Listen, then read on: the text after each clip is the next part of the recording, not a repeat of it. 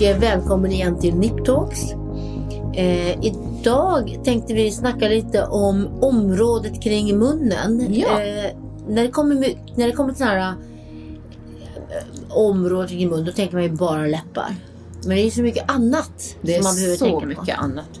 Och vem störs inte av någonting runt munnen under sitt liv? Det är ett område som är väldigt, väldigt viktigt faktiskt. Det är ett viktigt. Man pratar, å andra sidan, när man har sett, man tittar ju först på ögonen, men sen tittar man på munnen. Och munnen har ju en jättestor muskel runt, den rör sig, det är läppar.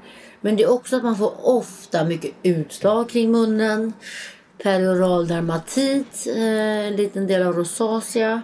Så det finns mycket att prata om just kring munnen. Ja, och idag ska vi prata om munnen. Och det som du säger, jag har blivit mer och mer så här... Och inte fylla utan behandla. Du kan ännu mer om det här med hud. Men just att behandla hudens kvalitet och försöka hålla den fin. Och jag tycker att när huden runt munnen mår bra... Även om man har små läppar, då blir allt nättare. Läppen syns mer. Det blir liksom mindre fokus på någonting som är rynkigt eller slitet eller ansträngt. När huden mår bra runt munnen, då ser det bättre ut helt enkelt. Det är det som är så synd. Det är mycket fokus kring att skapa stora läppar istället för att tänka helheten. Mycket, för mycket. Jag håller med. Det är, men det håller på att ändras och sen blir det återigen det här som vi alltid pratat om. Vad är smaken och vem gillar det andra och den andra. Självklart det är väldigt vackert för en ung kvinna att ha fylliga fina läppar, men det har ju ofta unga kvinnor. De har ju ofta de här fylliga, vackra, fina läpparna. Ja. Och sen jag tog ett kort på min 10-åring igen här. Med de här fantastiska, välformade läpparna. Ja. För att de har... Man tänker ju egentligen, när man ser på läppar så tror man att det är en underläpp och en överläpp. Men överläppen är ju formade i olika enheter. Jo. Du har liksom, du har filtrum, den här som går upp. Ja. Och så har du hela amebån, den ska vara lite tjockare, precis centralt. Ja. Och så har jag, och när vi blir äldre försvinner det. Jo, men som du säger, det är egentligen mer formen än storleken. Det är mycket mer formen. Absolut. Och det där tror jag att vi... när man ser de resultat som inte är så optimala, som många säger, gud jag vill inte ha det så, då har man liksom inte tänkt på vad är egentligen anatomin i läppen, utan man bara fyller. Precis. Då blir det ju fel. Då tar man bort sista formen av läppen, för det blir som att fylla korv. Det blir bara stort. Precis, och det är att fylla korv, för det blir två korvar. Så därför måste man se de här olika enheterna som finns och fylla det på det sättet det är. Och det värsta tycker jag, det är ju då också när man försöker behandla rynkor ovan läppen, så kallade rökrynkor, fast man har rynk, med filler. För då får man här lite trutnäbben. Det blir tjockt, du får en lång läpp, du ser gammal ut. Det blir snusläpp. Så att det är väldigt viktigt område, men det är också väldigt, väldigt svårt område. Det är svårt, och där krävs det igen. Jag jobbar ju olika, men när jag har patienter som kommer och vill få hjälp där, så är det bilder. Ta först bilder i olika vinklar, se hur det ser ut, och ber dem ofta ta med en bild hur de såg ut när de var yngre. Ja, för att försöka forma tillbaka. Absolut. De vill ju ofta tillbaka alla olika förutsättningar. Absolut. Så ska man hjälpa snygga läppar, så är det ju utifrån dess egna förutsättningar. Och då är det viktigt att se hur de ser ut för 20-25 år sedan. Sen finns ju de unga kvinnor som knappt har några läppar. Nej. Och då vill man få dit lite mer synlighet. Men det är oftast med att bara fylla svårt att få fram den här läppen. Utan det blir bara så att man trycker ner den. Utan då kanske kirurgin kommer till tal. Då gör man oftast ett läpplyft. För när man lyfter läppen, det är som att sträcka axlar. Någonting syns mer. Läpprödan kommer fram.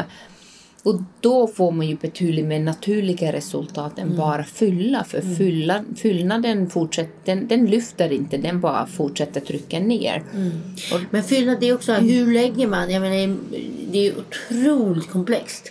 Hela mun, det var en cirkulär, en rund muskel runt munnen.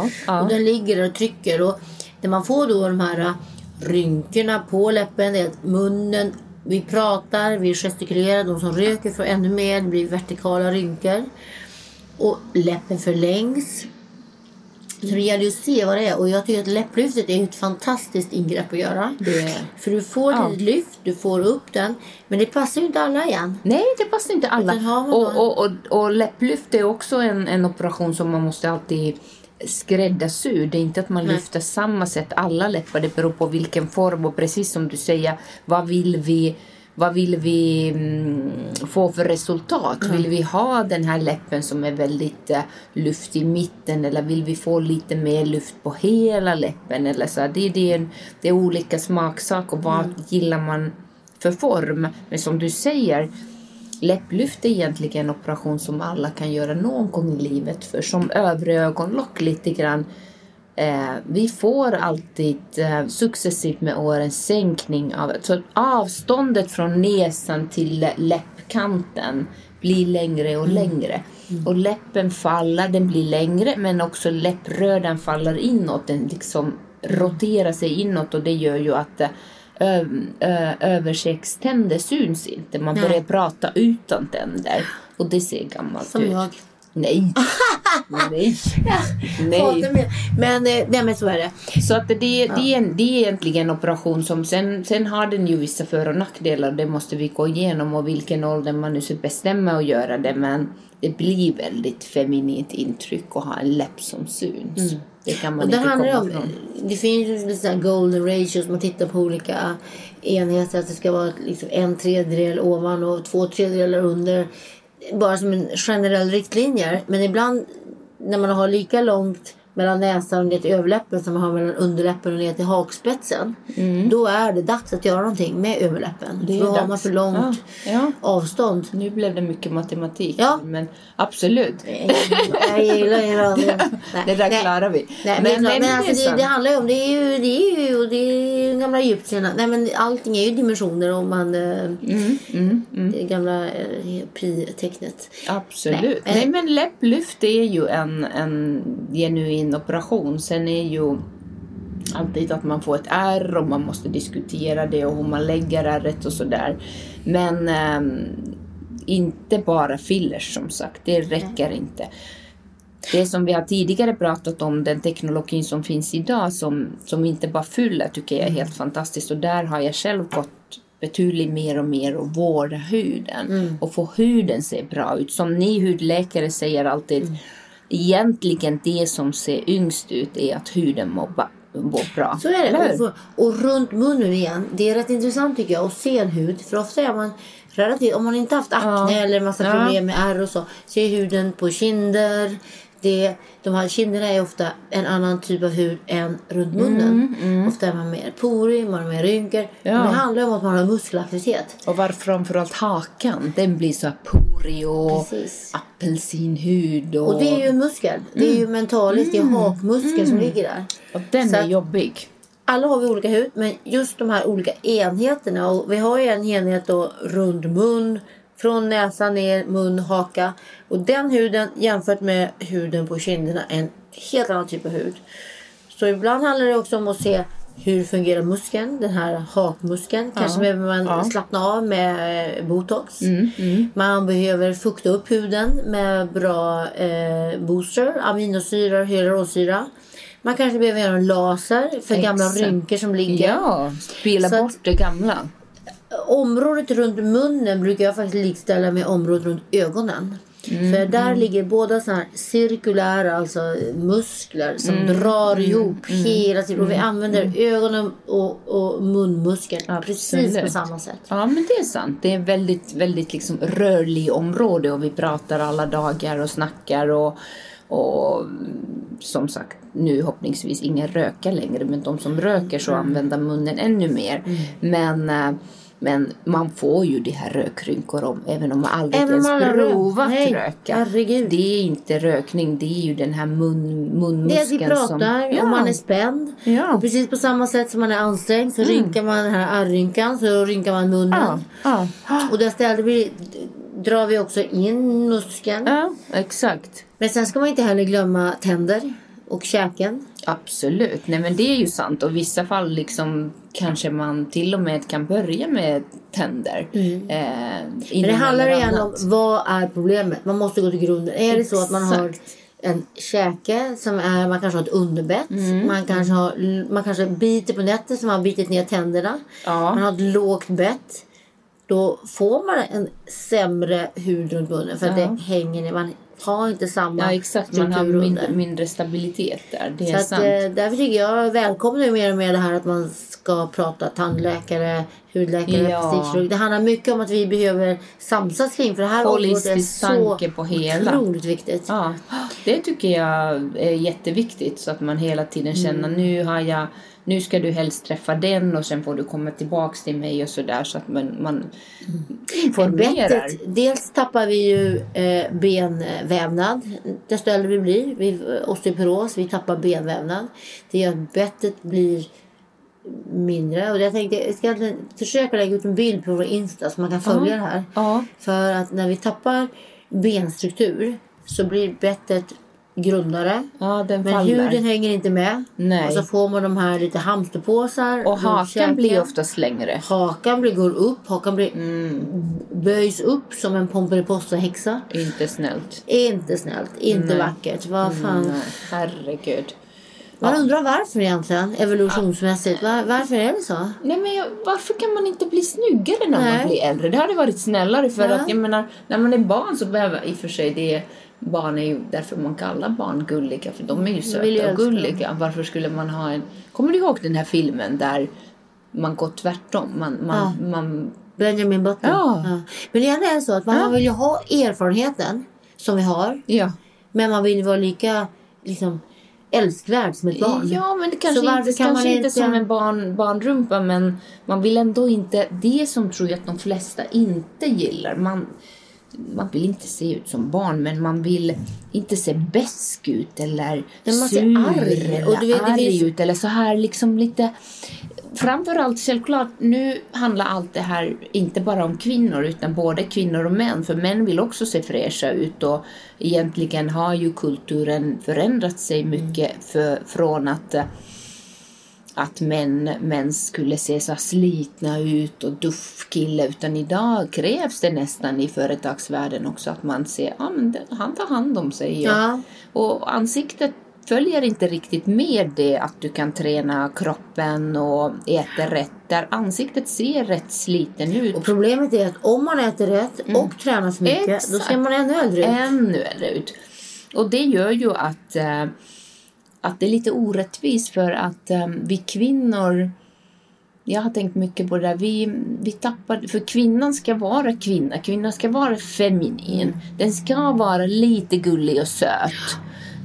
Och det är det som en åldrad kvinna tappar. Inte alltid, vissa ålders väldigt fint, och det är ju väldigt skönt om man har den genetiken och blir som en gullig dam eller söt kvinna. Fast det är ju så, egentligen borde man ju få barn när man är lite äldre. Alltså egentligen, man har all livserfarenhet, man är mycket coolare i sig själv. Men då är det kört. Ja, men då är man trött. Man orkar inte heller. Men varför måste man trött? Det är konstigt. Jag förstår inte riktigt det. Nej, jag fattar inte heller. Allt ska hända samtidigt. Du ska skaffa barn, du ska få karriär. Du ska, vad tänkte Gud med? Vad ska duktig? Du ska vara kär. Du ska ta hand om ditt förhållande. Jag menar, det går ju inte ihop att allt ska gå ihop. Det funkar inte. Du har helt rätt. Och det är därför självklart det är underbart att kvinnor också idag kan, i vissa fall, inte alltid skaffa barn lite senare. Men just det här som jag tycker är stort dilemma, att kvinnan, man vill, jag tycker inte handla om att vara vacker eller se på visst sätt ut, men man vill inte tappa det feminina. Nej. Man vill inte bli surtant. Nej.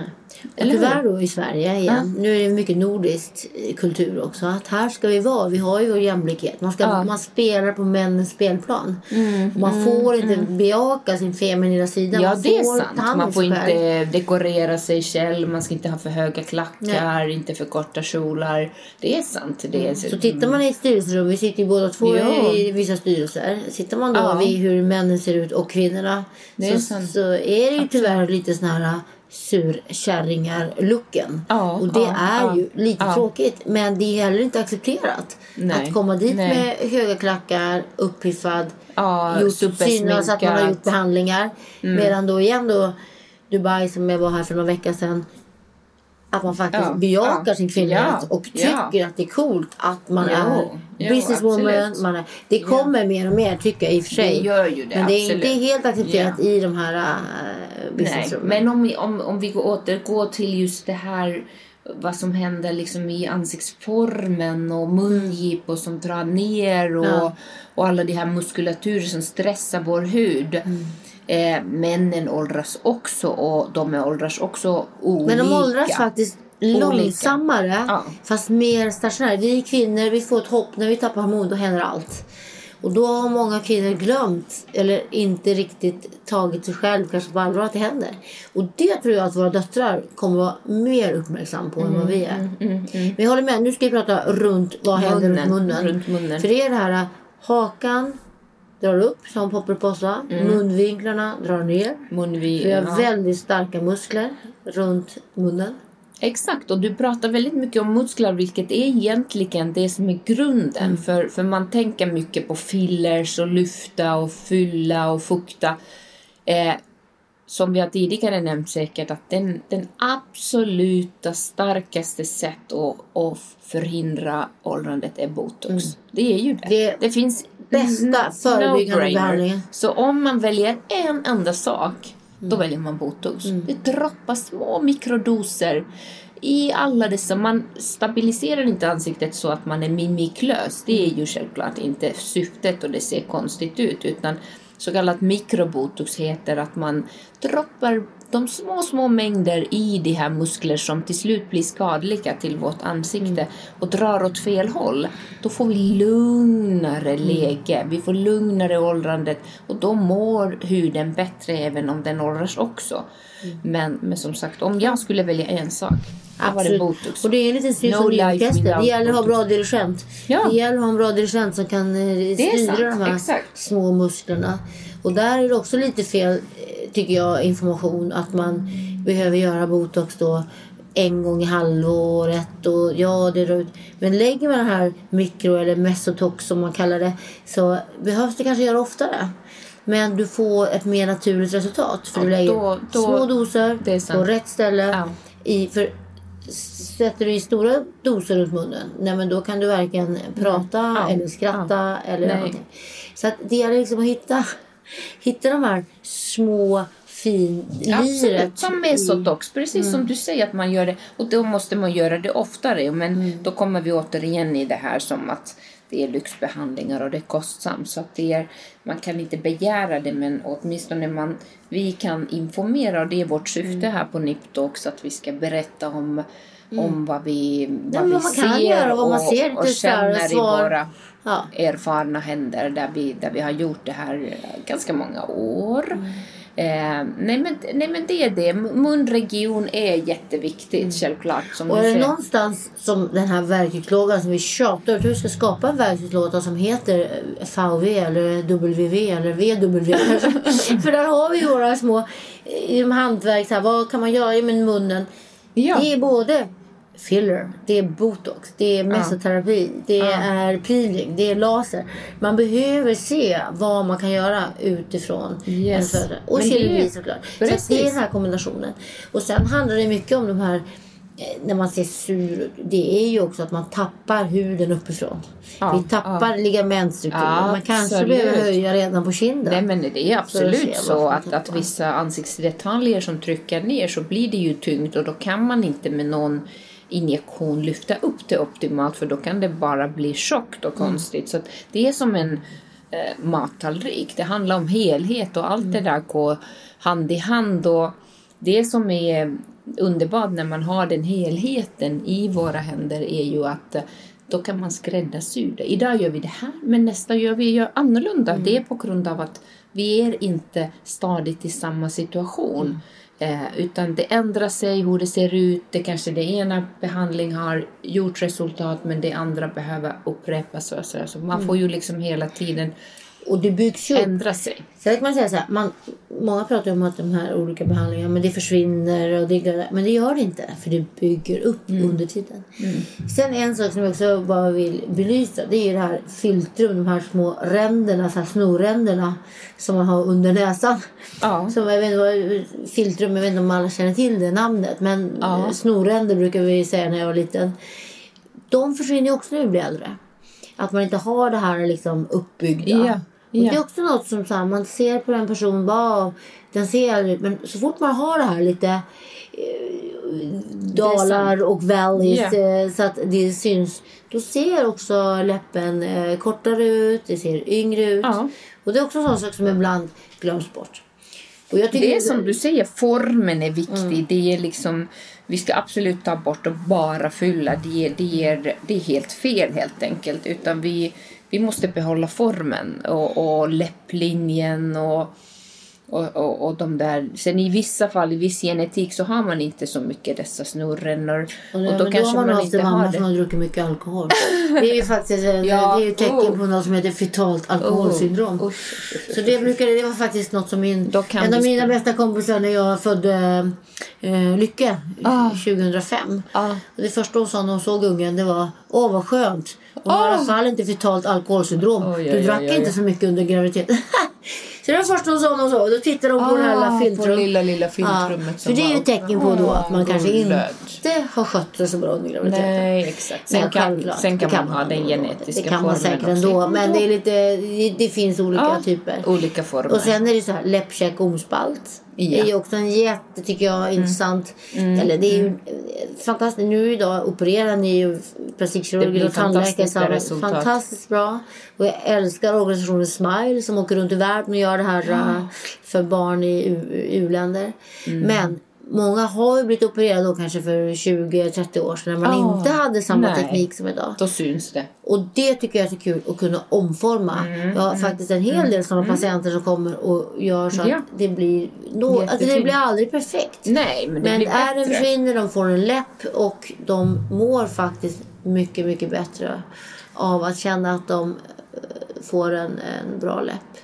Nej, men absolut. Det är jätteviktigt. Så att, och det är också tänkt med Operation Smile. För det skulle man kunna åka ut och göra med de här som har ärr efter. Ja. Så att man liksom kommer tillbaka. Det skulle man finlirat, för det glömmer man ibland. Att det är också viktigt att bli liksom, men exakt. Det, för det blir väldigt stigmatiserande. Det blir ju det. Vi ser inte så mycket i Sverige längre, för tekniken här är fantastisk. De opereras direkt och får hjälp och... Och det är inte så i de länder där inte den här... Man kan ju inte ens äta. Det är ju ofta en connection mellan näsan och gommen och smilen. Det kallas ju harmynt. Det är ju så. De barnen i vissa länder till och med, de lämnas och dör. De har ingen framtid, även om de i allt annat i sin kropp oftast är helt normala människor. Det är fruktansvärt. Men just det här, och det är det som jag tycker lite... Men just att det är lite kul och de här patienter som har levt med det, de är i vår ålder och liksom blivit kanske då lite utstötta för att de sett konstigt ut. De har haft inom citationstecken och har mynta. Ja. Och sen så inser de att man kan göra en hel del åt ärren. Ja. Och det är det här området runt munnen. Det säger rätt mycket. Absolut. Nej, men det, och så, ögat är konstigt. Ögat ser inte det fina. Den är väldigt orättvis. Jag brukar alltid prata om det, att har man ett fel, då hittar ögat det. Och det är det som gör, om man har utstående öron och vilket det är såklart inget fel med det om man nu vill ha det eller är byggt så och inte vill göra någonting åt det. Men många vill, och det blir ju ofta så att hela fokus på den människa plötsligt hamnar i de fina ögon som man har när man har korrigerat det som är annorlunda. Och samma gäller ju läppen eller något annat som vi har som känns liksom, har man en väldigt bred stor näsa, så tar det väldigt mycket fokus. Ögat fastnar i det, för ögat är inte snäll.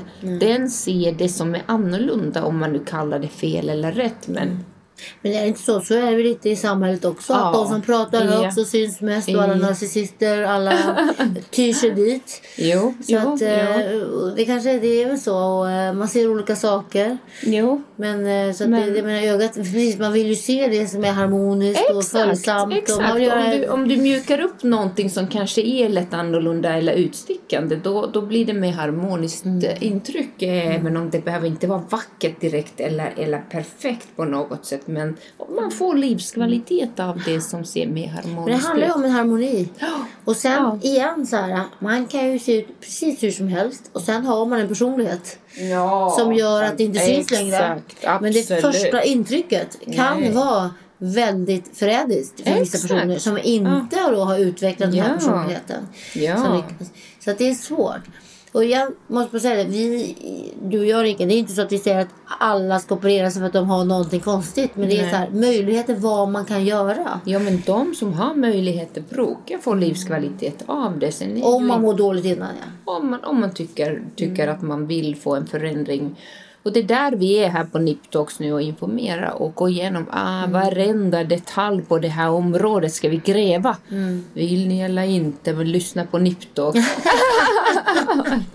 Det är möjligheter, men man måste inte göra någonting som man inte vill. Nej, exakt. Men här kan man i alla fall berätta vad som finns idag. Sen ändras allt på snabbtågsfastigheter. Mm. Så det gör ju att det kommer hela tiden nyheter. Och... Men det är inte bra heller med allt för mycket nyheter. För nej, är det gamla, faktiskt. Man får titta på det med öppna ögon. Och, ja, men det skulle mycket, jag skulle ju aldrig göra någonting som är nytt och coolt, utan jag vill helst ha 20 års erfarenhet på någon teknik, någonting som man vet fungerar. Ja. Vi ska titta på vi ska planera vår flyg nu till Istanbul. Det blir kvällens sak. Vi ska gå och titta på hårtransplantationsrobot. AI-teknik, here we go. Mm. Men det är samtidigt där. Det är ju gamla tekniker, men vi gör det lite snabbare. Med kanske en robot. En erfaren assistent och team gör så det. Den är en så länge bättre. Men det är ändå viktigt att vi hänger med och tittar på. Men vi har haft bra assistenter som knappt behöver kissa eller bajsa eller äta. Så att robot vet inte när vi behöver en robot. Nej. Vem behöver det när man kan hårtransplantera? Men kul! Det var det som vi ville framföra om munnen. Den kan vi göra mycket, men allt är individuellt och låt oss skräddarsy varenda behandling så får vi naturliga resultat som vi vill i Skandinavien. Inga uppenbara stora läppar. Det handlar inte om det. Det handlar inte om att... Precis. Eller hur? Helt rätt. Mm. Trevlig kväll från Nip Talks. Hej då. Vi hörs nästa vecka. Hej då. Hej hej.